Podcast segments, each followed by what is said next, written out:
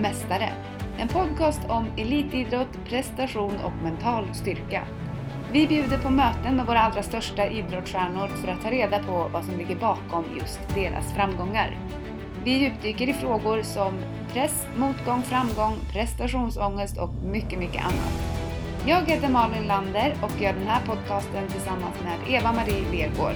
Följ oss gärna på Instagram på mentala mastaren där du även jättegärna får önska vem just du skulle vilja ha som gäst här i podden. Mentala mästare, nu kör vi!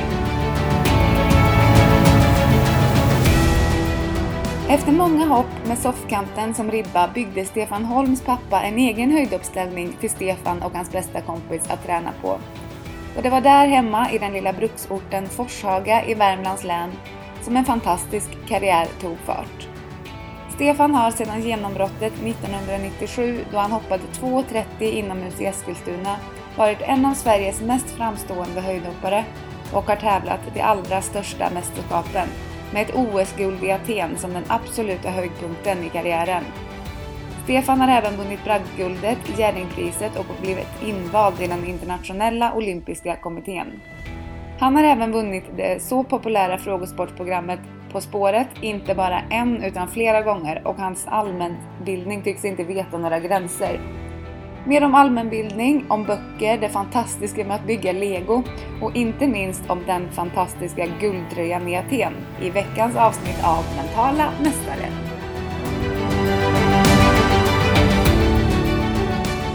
Då önskar jag dig, Stefan Holm, välkommen till Mentala Mästare. Tack så mycket. Hur har din helg varit? Den har varit rätt bra tycker jag. Ja. Jag fick hoppa lite höjd och fick köra lite höjdhoppsträning med folk igår så det varit mycket höjdhopp. Ja, just det. Du var ju, gjorde en liten mini-comeback. Hur kändes det? Nej men det var ju, det var ju kul att få hoppa tävling igen och det var liksom bra stämning. Sen är det klart att det var tråkigt att inte Malmö fick lyckas som man hade velat göra men det, det är som det är ibland.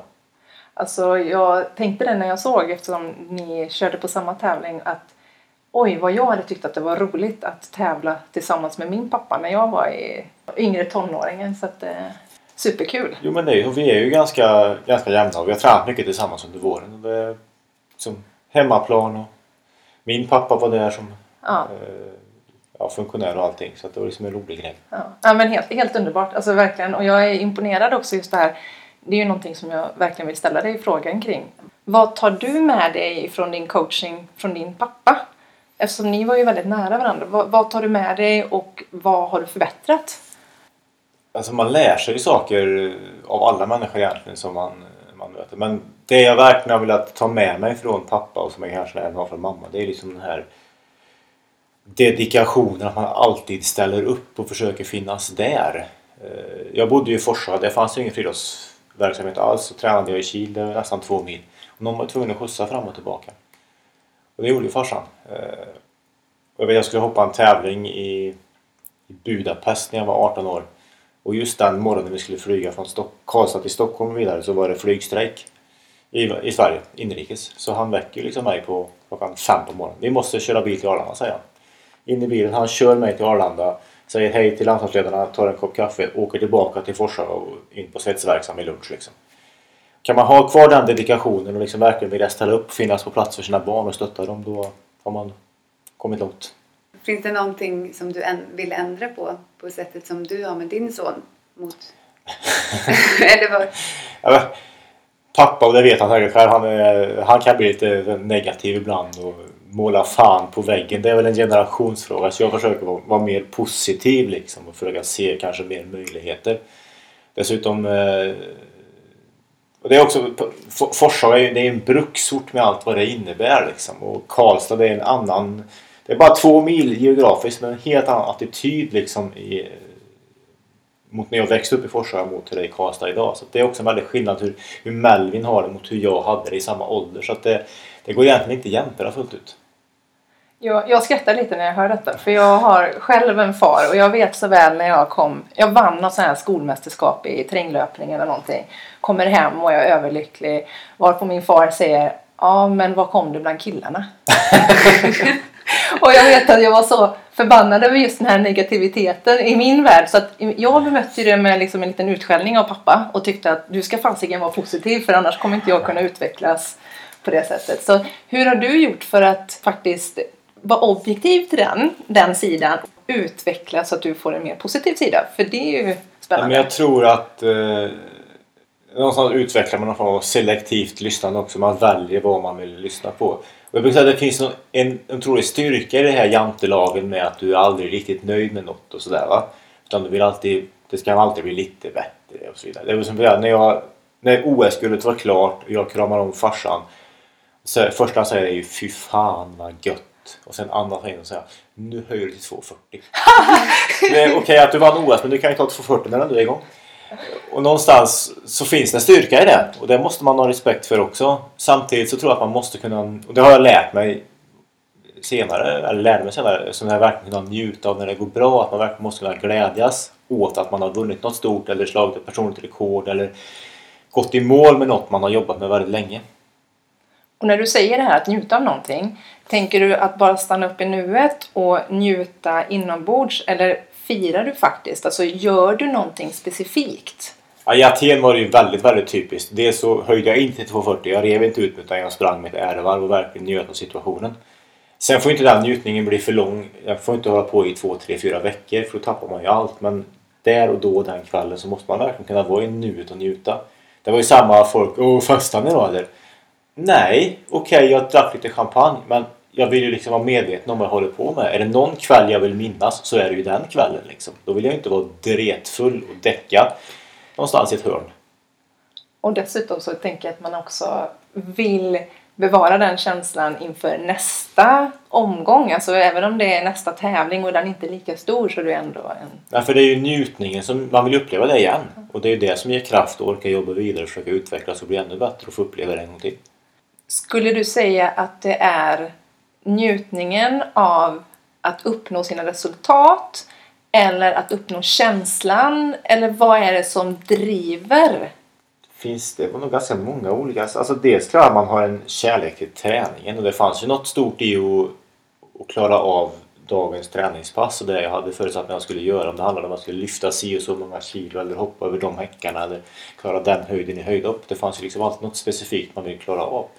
Så man kan ha ett mål på att det är OS om fyra år men det är också ett mål att klara av sex djupa knäböj i första setet när jag ska göra sex set på en träning. Det är ju så olika det där med olika processer man gör men var det någonting jag hade som, som ledord egentligen hela karriären så var det att jag vill inte sitta om 10-15 år och ångra mig. Jag vill inte se tillbaka på min karriär och känna att jag kunde ha gjort si och så annorlunda. Det finns så många människor som gör det. Och som, eh, det märks väldigt tydligt på dem att de inte är nöjda med sig själva, att de ångrar sig för att de har missat något. Och jag vill inte bli en sån.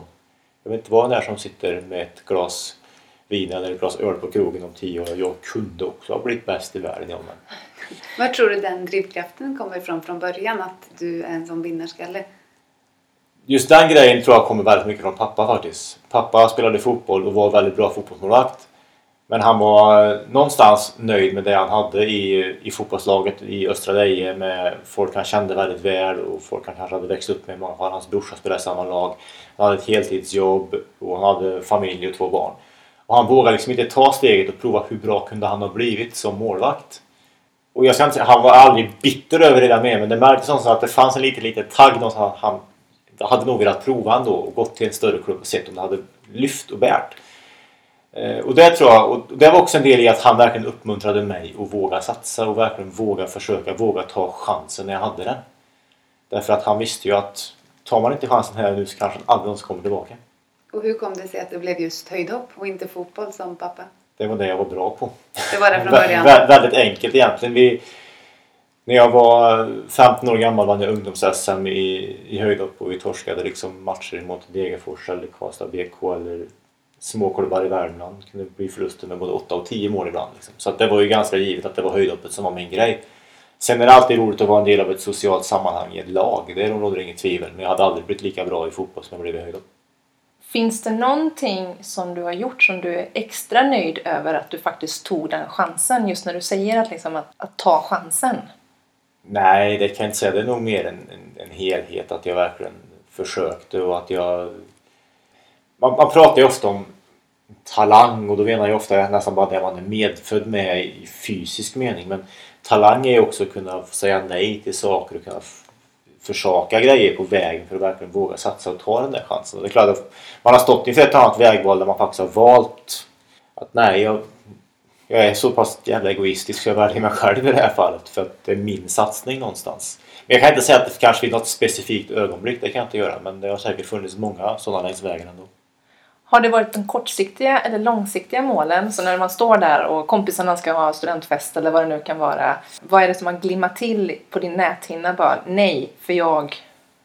Jag ville bli världens bästa höjdhoppare. Det, det ville jag tidigt.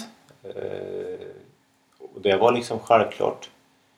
När jag tog studenten den helgen så visserligen så var jag dessutom på begravning dagen efter studenten men det var ändå tävling på lördagen så det visar liksom att det var vad man prioriterade i livet. Så det var inga studentfester direkt. Vad är ditt första minne av att prestera? Dina allra första minnen av prestation? Jag växte upp i, i Forshaga och i huset bredvid så bodde en kille som heter Magnus som fortfarande än idag är min förmodligen bästa kompis. Och, och vi tävlade mot varandra i allting. Han, var, han är född i början på februari och född i slutet av maj så han var lite äldre än mig. Så han var lite tidigare utvecklad, lite starkare, lite snabbare. Det var liksom, vi, vi fightades mot varandra egentligen i allting vi kunde göra. Vi spelade fotboll en mot en, vi kastade spjut, sköt pilbåge, hoppade längd, hoppade höjd. Och det var väl liksom höjdhoppet som var grejen någonstans. Även om vi hela tiden vi pushade varandra att båda ville klara. Men jag vet inte vi har som jag kanske var först för honom att ta 75 eller 80 centimeter liksom. Och det var kanske någon sån där grej, jag vet inte, som triggade det. Men han, han slog mig det mesta, men jag slog honom i höjdhopp. Underbart. När kände du att du trodde på ett OS-guld? Alltså förstår du? För jag tänker ja, liksom att man måste acceptera sitt mål. Eller ja. acceptera sin talang. Eller det, acceptera naturligtvis har det gått i etapper. Drömmen fanns alltid. Men när jag verkligen förstod att jag faktiskt skulle kunna vinna var nog egentligen OS i Sydney fyra år tidigare. Därför att det var första gången som jag gick in i en internationell mästerskapsfinal och verkligen kände att jag hade där att göra. Att jag var bekväm med att jag var där.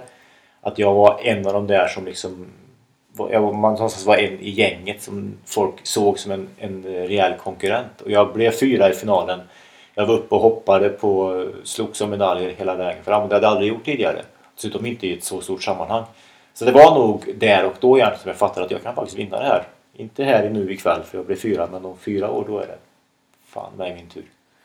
Vad gjorde du då för att eh, jag, har ju, jag har ju läst din bok ja. som jag verkligen skulle vilja rekommendera att folk läser. Jag jobbade ihop med en mental coach. Jag blev ju, året innan hade jag blivit tia på VM i Sevilla och dessutom misslyckats på VM inomhus. Eh, det som någonstans kanske blev utlösande faktorn var en tävling här i Karlstad på Tingvalla.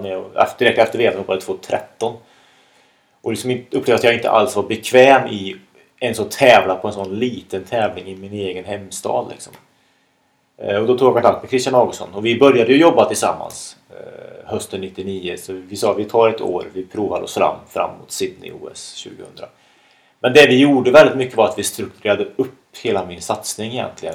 Och det handlade ju inte bara om det rent idrottsliga, det handlade ju också väldigt mycket om Eh, om hur jag bodde, hur jag levde, hur jag åt och hur jag sov. Han var med mig när jag köpte säng till exempel. Han, han hade jobbat på IKEA just på sängavdelningen i många år så han, han visste ju vikten av en säng. Man tillbringar en tredjedel av livet i sängen. Kanske ännu mer om man ligger där och läser och sover mer än åtta timmar. Eh, så han var liksom med mig på sådana grejer också. Så att han är ju en av mina absolut bästa vänner idag. Han är gudfar till min son dessutom. Så det är en helt bra resurs att ha med sig. Eh, fanns det några konkreta saker som han, mönster som du hade innan som han plockade bort eller liksom bröt? Ja och nej. Jag tror att det som var viktigt var ju att bejaka det som jag själv kunde påverka. Det var som, som han sa som exempel. Du kan ju inte, som inte kräva att du ska läsa VF till frukost varje morgon, Värmlands Folkblad. För du, om du är i Sydney så finns ingen Värmlands Folkblad att läsa där. Den här tiden fanns ju knappt ens internet. Så att hela tiden verkligen hitta de saker som jag själv kunde styra över. Att jag valde att hoppa i samma kalsonger varje tävling var ju inte ett problem för det var någonting. Ser du bara till att du håller med dig, då är det inga problem. Men har liksom ingen maskot eller att någon måste slå på en viss eh, skiva hemma i din lägenhet när du ska tävla för det kan du aldrig styra över eller veta. Så jag kan inte säga att något exempel på sakerna verkligen plockade bort men vi försökte däremot bejaka saker som jag redan gjorde och, sätt, och strukturera upp det ordentligt. Och liksom hitta mönster i när och var och hur jag skulle göra saker och ting. Jag värmde alltid upp på exakt samma sätt. Jag rakade mig alltid före varje tävling. Så det fanns många sådana rutiner som skulle inge någon form av trygghet när jag väl skulle stå inne på arenan. Då. det går inte att prata med dig och inte prata om de ticsen som du gör inför hopp. Och i grunden, som jag kommer återkomma flera gånger i den här podden, jag är etolog i grunden, framförallt djurtränare. Och då pratar man ganska mycket om betingningar.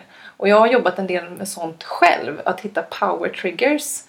Och på det sättet sätta signal på fysiologiska reaktioner i min kropp för att hamna i rätt stämning. Nu blir det djupt. Hör. Ja, nej, men, alltså, nej, men, men jag skulle egentligen vilja fråga dig. För jag har ju, liksom, jag har ju satt signal på fysiologi i mig själv. Upp, upplever jag det som. Så jag skulle vilja fråga dig, när du står där och gör dina saker. Kan du känna någon förändring i kroppen? Igen, alltså pratar man om det jag står och gör när jag stod vid ansatsmärket. Jag drog handen över ansiktet och drog mig själv i linnet och snurrade på den vigselring jag inte längre har. Nej, det kan jag säga. För det var rena tics. Det var inget jag själv styrde över. Det var saker som bara hände. Hade jag försökt att låta bli dem så kanske det blivit ett problem. Utan det var saker som bara lät hända. Däremot, det som aldrig visades i TV. Det är ju liksom när jag sitter och laddar för ett hopp. När killen före hoppar och jag knyter mina skor. På vägen ut till ansatsmärket så jag tar av mig min t-shirt jag på mig. Jag tar linnet i handen. Jag går ut till ansatsmärket och sätter på mig linnet på vägen. Stoppar ner det i, i byxorna. Knyter åt. Där är ju liksom att nu är det hopp nu är det allvar, nu är det tävling. Det var ju en typisk mm. sån grej. För det gjorde jag ju aldrig på träning om det inte var en sån extremt viktig hopp jag ville ta på träning. Då kunde jag göra motsvarande mm. sak. Men det var ju liksom verkligen en sån där trigger som satte igång att det är en tävlingssituation. När man går in i det här modet, för det handlar ju mycket om att ha ett lugn med tryck. Yes. För det går ju inte bara att rusa mot ribban och tänka att energin framåt. Nej. Så jag antar att de här triggergrejerna, det hamnar också liksom rätt mindset. Jo men det är det ju därför att eh, springer du för fort, är du för laddad och springer för fort i början av ansatsen då måste du förmodligen bromsa in och då kommer du fel in mot ribban. Och är du för avslappnad så går det förmodligen för lugnt i början. Då måste du springa på som 17 Då kommer du också fel. Så det gäller ju att försöka göra exakt samma sak gång på gång på gång på gång. Sen blir man ju lite mer triggad när det blir högre. Man kanske får flytta bak lite grann. Men det är fortfarande att hitta samma anspänningsnivå och samma, som du säger, mindset i det. Finns det någon gång som andra saker har fått dig att tappa fokus och vad gör du i så fall? Det finns ju säkert massvis av sådana gånger man har irriterats på konkurrenter eller funktionärer, inte minst funktionärer tyvärr. Eh, som höjdhoppare är det också ofta med långloppen som ligger och stör när löparna är väldigt utspridda. Det kom ju också under min karriär att tävlingarna är väldigt regisserade. Det ser man ju aldrig som publik eller upplever aldrig på TV men Eftersom de vill liksom eh, att det ska hända en sak i taget. Så jag kanske står jätteklar och ska hoppa men då skulle Christian Olsson hoppa tre steg samtidigt. Då måste de släppa honom före mig. För vi kan inte göra det på samma gång därför att då blir publiken splittrad. Och sådana där grejer kunde ju störa otroligt mycket.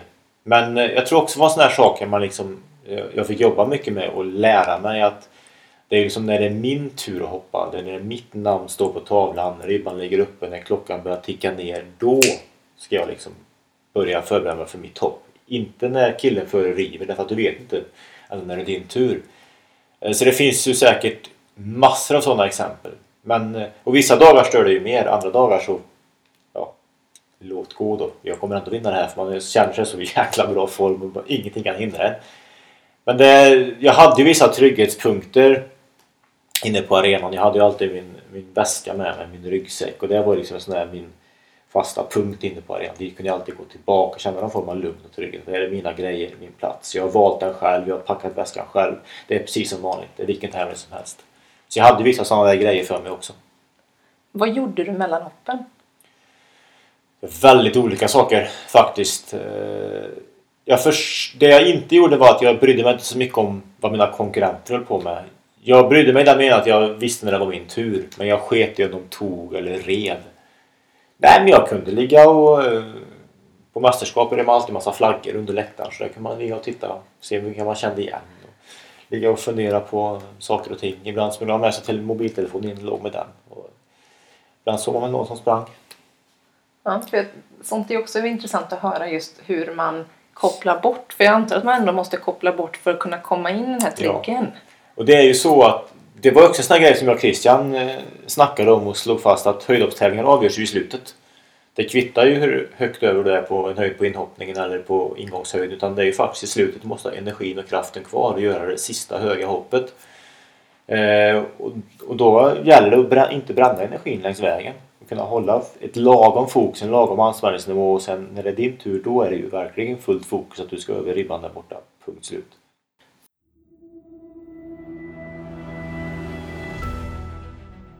Du lyssnar på Mentala Mästare.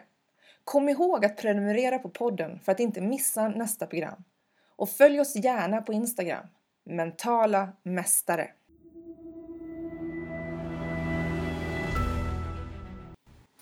Var sker flest rekord? Om man tittar på manligt höjdhopp så har det slagits ett enda världsrekord i ett mästerskap och det var OS 1980, det enda gången. Eh, så oftast är det i små galor, eller mellanstora galor, där den som slår rekordet är ensam kvar tidigt.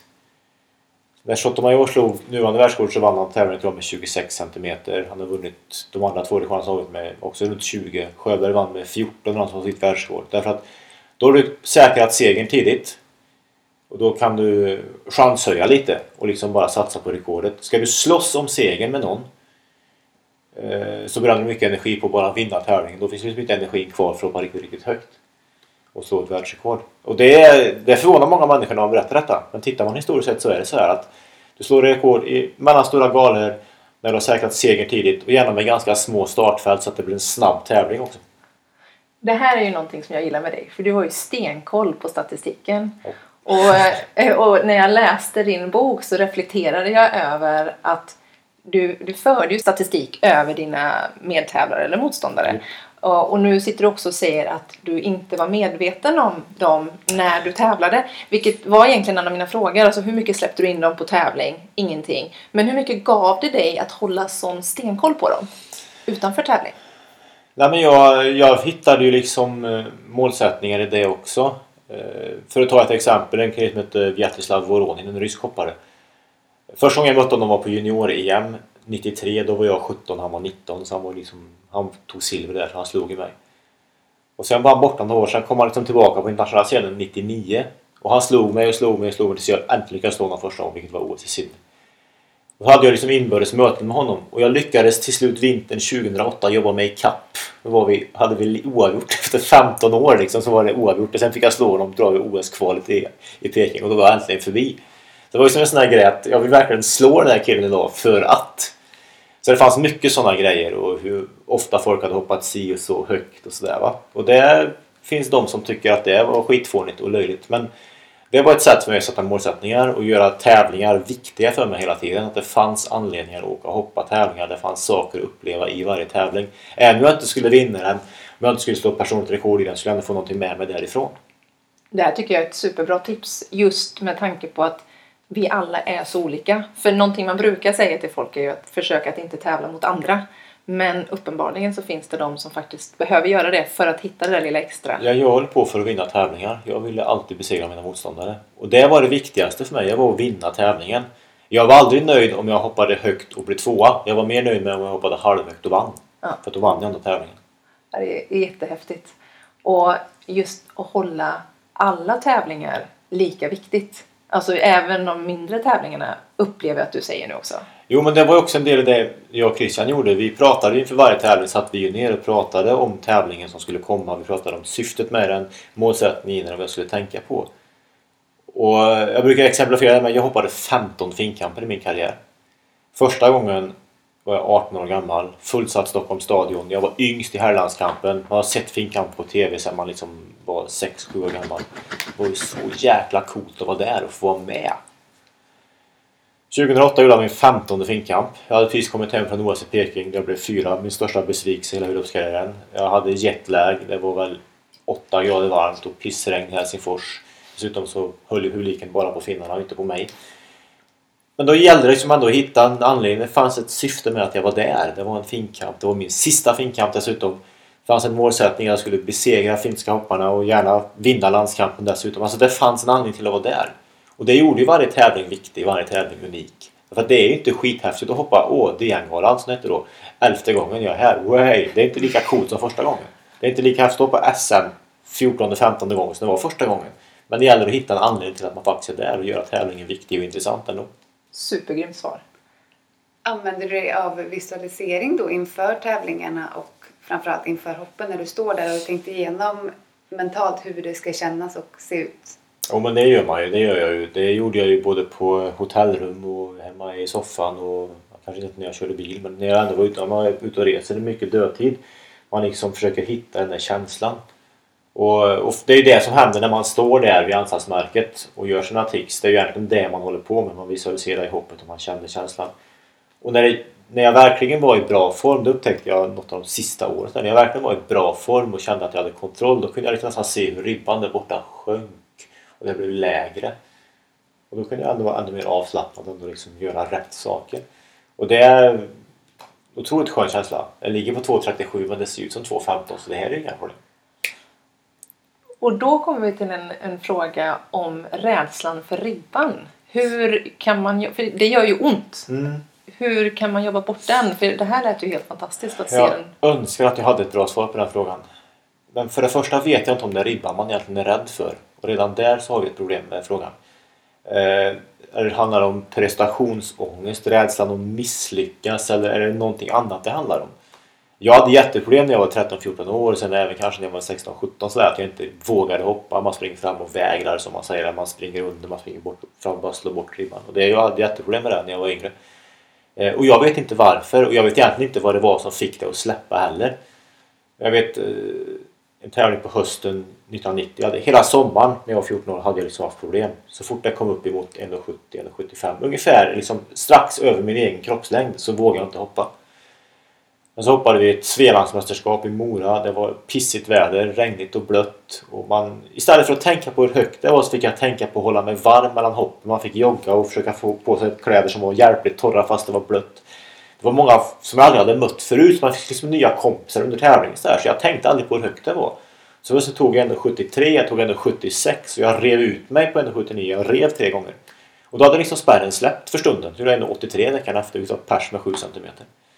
Eh, och jag kan inte förklara exakt varför. Och jag, vi pratade om det här igår. Vi hade liksom höjdhoppsklinik för ungdomar igår. Det var också någon som frågade om det här. Och jag sa, jag vet inte. Men visst, lek höjdhopp. Hoppa på höjder du är säker på att du klarar. Så kanske successivt ändå kan höja en centimeter i taget. Du måste ju inte höja 5 eller 10. Du kan ju höja en centimeter om det är så. Hoppa med kort ansats, lång ansats från fel håll. Hoppa sax, dyk. Lek bara höjdhopp. Förr senare så släpper det ju liksom. Men jag kan inte peka på, gör så här så blir det bra. Vinnarskalle, för du känns ju som en riktig vinnarskalle. Vad skulle du säga är... Upplever du dig själv som en vinnarskalle? Ja, men det, det är ju alla som når någon slags idrottslig nivå. Men kanske på olika sätt. Jag vet när jag skulle vara med i Mästarnas Mästare 2009 så sa folk att det vinner du det med din vinnarskalle. Ja men det är 11 vinnarskallar till mig detta. Det är ju inte bara jag som är vinnarskalle om du drar in. Det var ju Patrik Sjöberg och Thomas Brolin och Thomas Gustafsson och Agneta, äh, Ulrika Knape och de här va. Det är inte bara, ja, Agneta Andersson också men det är inte bara jag som är vinnarskalle i det gänget kan vi ju konstatera.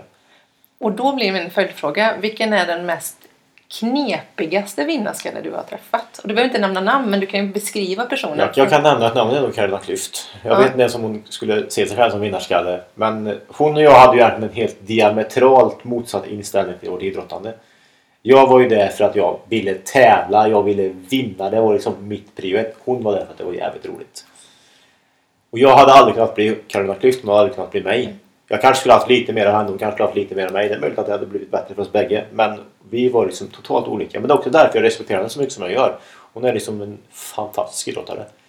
Men den, hon hade ju en jäkla skalle också. Och det tror jag inte folk riktigt förstår.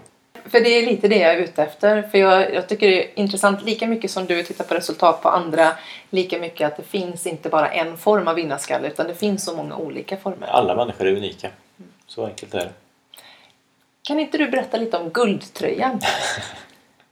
Eh, denna klassiker. Eh, nej, Paris-VM 2003.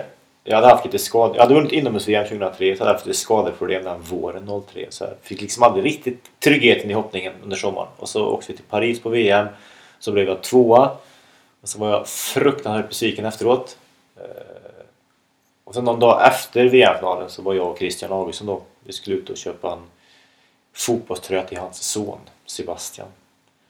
Och när vi stod där och bläddrade i jakt på en eh, Real Madrid-tröja med nummer 23 och Beckham på ryggen så hängde några guldfärgade t-shirts på ett par galgar och liksom Jag tror att tanken slog oss bägge samtidigt. I stort sett vi bara såg på varandra. Ja. De hade nämligen trycker, de hade tryckeri inne i affären så man kunde trycka namn och nummer. Så bara, fan, köpa den här guldtröjan. Trycka Holm nummer ett på ryggen på den. Och sen springa Ärvarbrand i Aten nästa år. Det hade ju varit jävligt coolt. Tyckte vi. Så vi gjorde så. Har den tanken slagit den måste man ju någonstans fullfölja den. Så jag köpte tröjan. Tog med den hem. Visade inte för någon. Jo, min sambo, Melvins mamma. Hon visste om att den fanns. Pappa visste inte om att den fanns. La den längst ner i en byrålåda. Där fick den liksom ligga. Och det var en sån där... Man pratar drivkrafter och, och det här. Det var en otroligt bra drivkraft att ha därför att det är inte alltid skitkul att åka och träna. Men någonstans så gör man det ändå. Och man vet varför. Det var som vi pratade om tidigare också att man vill inte ångra sig efteråt. Jag ville veta att när jag står i Aten så ska jag ha gjort jobbet på bästa möjliga sätt. Jag ska ha gjort det varje dag så bra jag bara kan. Och de där dagarna när det kändes skitsaggigt att gå upp ur sängen och behöva åka och köra 200 häckhopp idag igen fast hälsenorna skriker. Så brukar jag gå fram till min byrå och så brukar jag titta i den där lådan. Ja, där ligger den. Och jag ska ha den på mig när jag hoppar och vinner i Aten nästa år. Så det var liksom bara att köra, åka ner och göra det. Sen eh, sprättade jag bort trademarket på den så jag inte skulle bli diskad för att ha på mig. Tog med den till Aten. Christian tog den sista träffen vi hade inne på mitt rum innan vi åkte ut här redan så tog han den och i sin ryggsäck. Och att han kom ihåg att dra fram den är ju den stora gåtan i det här. Det tror jag inte någon av oss kan förklara att han gjorde där och då men plötsligt så tryckte han ner näven i ryggsäcken och här. Och då stod jag ju där och hade den i handen och tänkte att den här kan jag ju inte ha på mig nu. Det ser ju skitkaxigt ut. Vad ska de säga hemma en Forshaga då? Men man får ju fullfölja det man har föresatt sig någonstans. Och det som är intressant är att de där bilderna som togs under ärevarvet det var de bilderna jag hade sett i mitt huvud i ett helt år på vägen fram emot det. Fantastiskt. Snacka om visualisering. Mm. Ja, det kan man nog göra. Och då måste man ju också fråga vad tänkte du, såg du, kände du inför sista hoppet? Den avgörande faktorn är egentligen 2.34 hoppet som jag tar i sista försöket. Jag har rivit två gånger, jag ligger femma i det här läget. Och jag, det ska man veta, jag hade ju vunnit alla tävlingar hela året fram till OS i Aten. Jag hade inte torskat på 11 månader. Eh, och jag var stor favorit, jag skulle ju bara vinna. Jag har rivit två gånger på 34. Men grejen är att när jag står där inför sista försöket så är jag inte kvar i Aten längre. Då är jag på Cypern.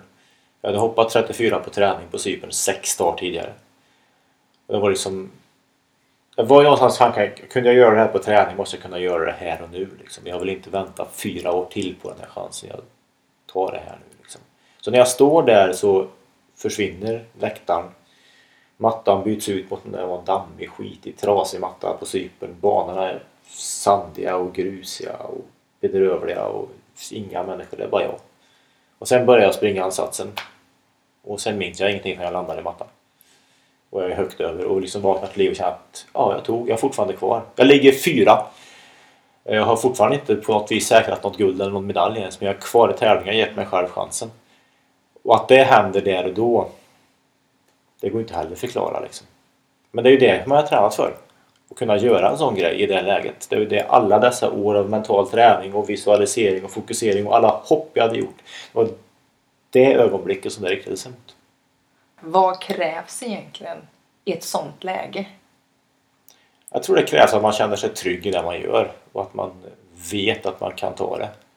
Jag hade ju tagit 34 några gånger, dels på träning och jag hade tagit 37 inomhus och 36. Jag hoppat högt, jag var världsetta av allting och det är också en trygghet. Och jag visste att jag var i bra form, hade varit skadefri, det är också en trygghet. Och det var liksom att, att hitta det där och då. Sen var det att försöka göra det en gång till på 36. Det lyckades jag inte med fullt ut, det hoppade mycket, mycket sämre. Men det är tillräckligt bra för att ribban ska ligga kvar. Vad ger du för tips till dina adepter när de ska tävla stora mästerskap? Mycket är ju att förstå att de tävlingarna är likadana som alla andra tävlingar. Egentligen. Därför att när man kommer in på arenan så är det exakt samma regler som gäller. Man hoppar i samma skor. Man kanske har en annan dräkt för att det är landslaget mot en vanlig tävling. Eh, man mäter exakt samma ansats, man har tre försök på varje höjd, man möter ungefär samma människor som man gör på galorna och på de andra tävlingarna. Så att grejen är att väl inne på arenan så är allting precis likadant. Men vägen dit är väldigt speciell. Det gäller att hitta någon form av normalitet i allt det onormala som det innebär att bo i en OS-by eller på ett VM-hotell eller vad det är. Sofie Skog som jag tränade gjorde sitt första VM i Peking 2015. Och då sa jag klart, det är ju inte, det är inte samma sak att bo i en lägenhet på Herrhagen i stan som på ett hotellrum på ett jättestort hotell i Peking. Det förstår vi bägge två. Men försök hitta någon form av vardag även på hotellet i Peking. För plötsligt kanske Usain Bolt står där till frukost, det vet du ju inte. Och så stod han där till frukost en morgon, eller de åkte hiss tillsammans någon dag senare. Eh, men hon, hon lyckades ju hitta den här rätt anspänningsnivå. och Samma sak när hon gjorde OS. Så att det är också en väldigt speciell situation. Du kanske får dela rum med någon du inte riktigt känner jätteväl för att det är trångt i OS-byn. Det är väldigt spartanskt möblerat och allt det här. Men det gäller att hitta en vardag och försöka jag tränar vid den tiden, jag äter vid den tiden, jag sover vid den tiden. Jag försöker göra det så vanligt som möjligt. Och när jag har tävlat färdigt, då kan jag vara turist eller jag kan springa runt i OS-byn eller jag kan göra vad jag vill egentligen. Men fram tills man tävlar så är det faktiskt tävling. Jag tycker att det är intressant att du är så otroligt allmänbildad. Det tycker jag är fascinerande. Vi har ju sett det både i Vem vet mest och På spåret flera gånger. Vart kommer, vart kommer det ifrån? Vart kommer det intresset ifrån? Det kommer ju hemifrån. Det är alltså var det frågesport på TV så såg man ju på, på det på TV. Och mamma och pappa har alltid läst väldigt mycket. Alltid funnits dagstidningar hemma och så man har försökt att hänga med i flödet. Sen bygger ju allmänbildning väldigt mycket bygger sig på att komma ihåg årtal och namn och hitta någon form av kombination mellan det där. Och jag har alltid, alltid fastnat väldigt lätt. Jag har minne för suspekta detaljer och sånt. Eh, sen har det blivit sämre med åren men eh, får inte plats mer kanske. Och du, du läser mycket har jag förstått? Ja, inte så mycket som jag har gjort. Förr läste jag väldigt mycket när jag var på resande fot och sådär. Och jag reste väldigt ofta ensam. Det gör jag inte på samma sätt längre men det är väldigt avkopplande eh, att läsa. Nu bygger jag lego väldigt mycket istället. Det är också ett sätt att koppla av på mellan träningar och tävlingar och resor. Har du några författare eller boktips som du skulle vilja dela med dig av för inspiration eller allmänbildning eller bara nöje? Jag läser väldigt mycket för nöjes skull egentligen. Eh, när jag var ute på tävlingar så tyckte jag att det kunde vara kul, framförallt på mästerskap, att läsa en bok som utspelar sig i den stad jag befann mig i. Även om det utspelar sig vid en helt annan tidsålder så var det liksom ändå kul att veta att man var på samma ställe som boken utspelar sig. Eh, nej men jag tror att, eh, jag brukar säga att läsande är som att dricka saltvatten. Ju mer man dricker ju törstigare blir man. Ju mer man läser ju mer vill man läsa, ju mer inser man vad det finns.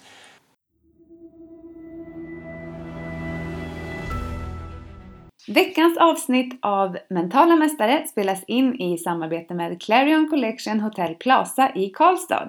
I sommar mellan den 1 juni till 31 augusti bor våra lyssnare på Clarion Collection Hotel Plaza för endast 1140 kronor per natt.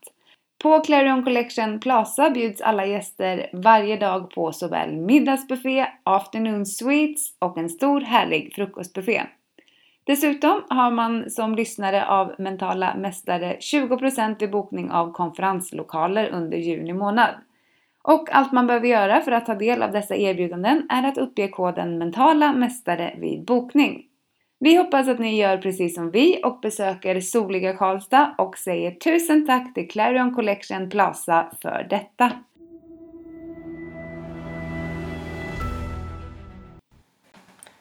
Dippar, har du någonsin haft någon dipp? Vad skulle du ge för konkreta tips på hur man ska ta sig igenom sådana dippar? Förutom att köpa en guldtröja. Nej men det, det, alla har ju dippar. Det har man ju i vardagen också. Men jag tror att någonstans måste man se en långsiktighet i det man gör. Eh, man önskar ju att utvecklingen var linjär, att det alltid gick lite, lite uppåt. Men så är det ju inte. Men det, det säger jag till mina aktiva också. Det handlar ju om att se det på lång sikt. Jag hade en kille nu som var på träningsläger i Italien. Eh, han opererade sin fot veckan innan vi åkte. Det var ju jättesmart men det var ju den tid han fick. Eh, och han kommer på kryckor ner till ja, flygplatsen och flyget ner och liksom vill gärna ha foten i högläge. Kan knappt, den är så stel så han kan inte röra den. Två veckor senare går han på foten. Och det är ju utveckling. Men det är klart att det känns skitdeppigt när man sitter med en nyopererad fot och alla andra hoppar högt omkring en.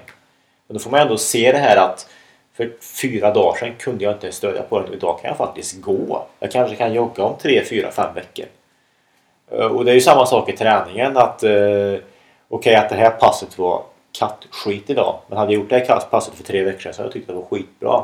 För då kanske jag inte var i närheten av att hoppa 2.20 men idag tog jag 2.20 och visst jag gjorde 25 förra veckan men alltså man måste se mer än bara här och nu. Och det tror jag är viktigt i allting man gör egentligen. För utveckling handlar ju ändå om att man blir långsamt lite, lite bättre på saker och ting. Och även om jag inte slår personbästa i höjdhopp så kanske jag förbättrar mig på att springa flygande 30 meter så fort som möjligt eller jag kanske hoppar lite längre i någon hoppövning jag gör och så vidare. Va? Så att utveckling handlar inte bara om att slå ett personligt rekord i den enskilda grenen.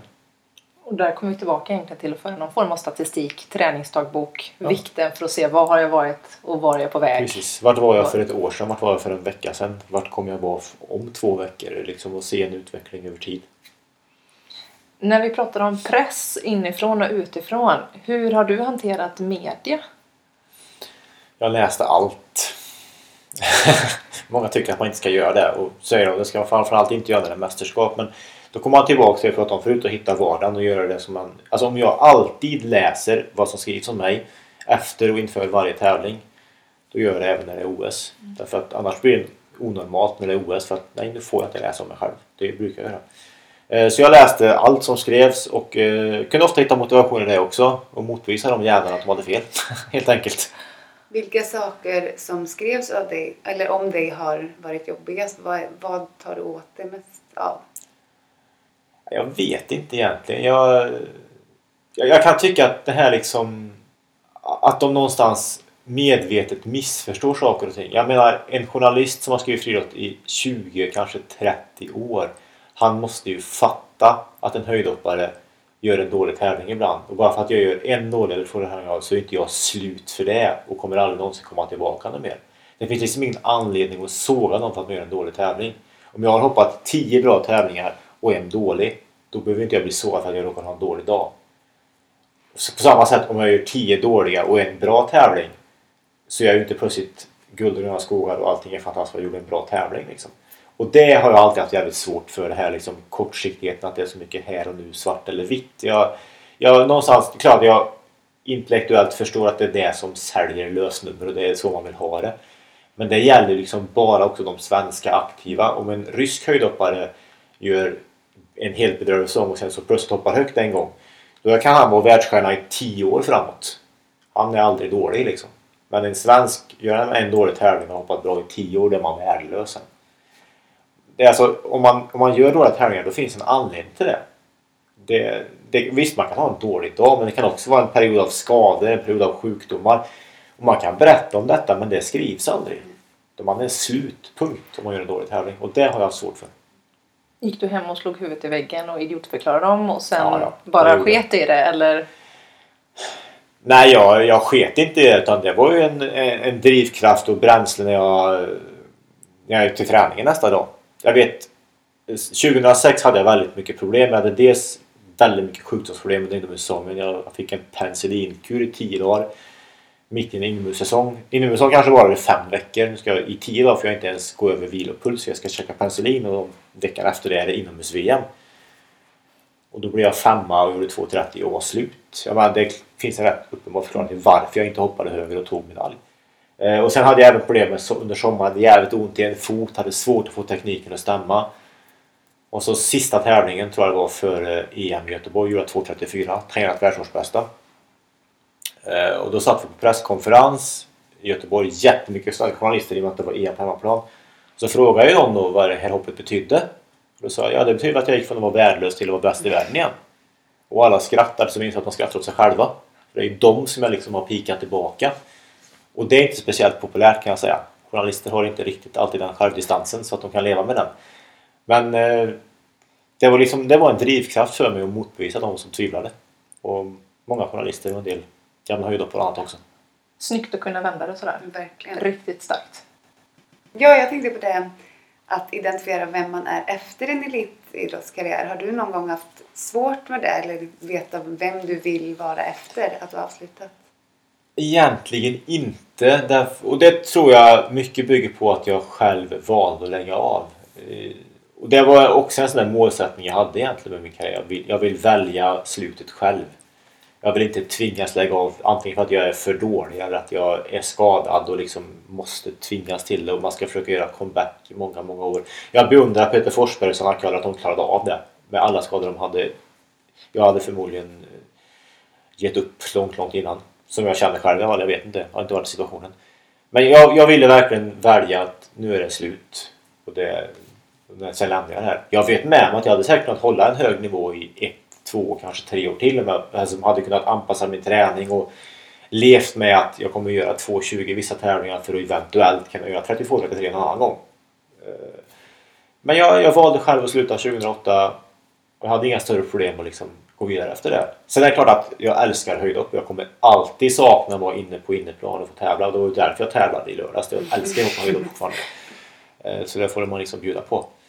Men eh, nej, jag har aldrig haft liksom problem och känt vem är jag? Däremot har man kanske filosofiskt undrat vem hade jag varit utan höjdhoppet? För det har jag ingen aning om. Vad som bara hade gjort då. Jag tycker det är lite roligt det här eh, lilla rekordet du ska ha. Lilla rekordet. Du ska ju slå rekord i höjdhopp med lego. Ja. det är jätte, jätteroligt tycker jag. Hur känns det inför det? Nej, men det är också så, jag, jag gillar höjdhopp, jag gillar lego, jag gillar sådana här tokroliga saker man kan göra. Sen om någon vill kalla det för ett världsrekord, fine. det är möjligt att de har ringt in ett rekord, jag har ingen aning. Men, ja, men det är liksom en rolig grej och det är, det, det är tillräckligt tokigt för att hänga på liksom. Ja, jag tycker det är klockan. Sen, sen gäller det att inte riva eftersom ribban då kommer att gå tusentals bitar. Ska du landa lego också? Nej, det ska jag inte göra. Mm. Lägg inga legobitar på madrassen gör. Nej. Men rolig grej. Vilket datum sker detta? 8 juli i Örebro. Det är, det är en stor legofestival. Mm. Det är en jätterolig grej och jättestor happening för folk som gillar lego. Och eh, de vill liksom ha någon, någon ny sån här sak varje år. Och ett företag som, ett legoföretag, finns en app som heter Brickstar som är med i det här liksom, har kläckt idén. Jag tycker, vad fan vi kör, det kan bli hur kul som helst. Ja men det är ju det är hur kul som helst. Vad, vad har du, vad, finns det någon annan upplevelse, kul upplevelse i höjdhoppet som inte har med medaljer att göra? Som du skulle vilja dela med dig av? Det finns ju egentligen hur många som helst.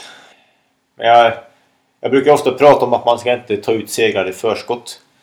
Jag tävlade, det var på min 20 födelsedag, så det är 4-5 år sedan ungefär. Då var jag i Finland på en tävling. Och alla de bästa finska hopparna var där. En kille som heter Juha Isolehto, han hade finska rekordet, han var liksom stor favorit att vinna. Men han hade en sån här dag när det inte funkade. Han gick in på 2.18 och rev tre gånger.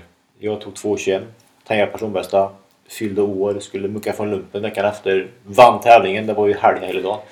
Men grejen var att vid prisutdelningen så eh, hade arrangören köpt en mugg det stod Joha på.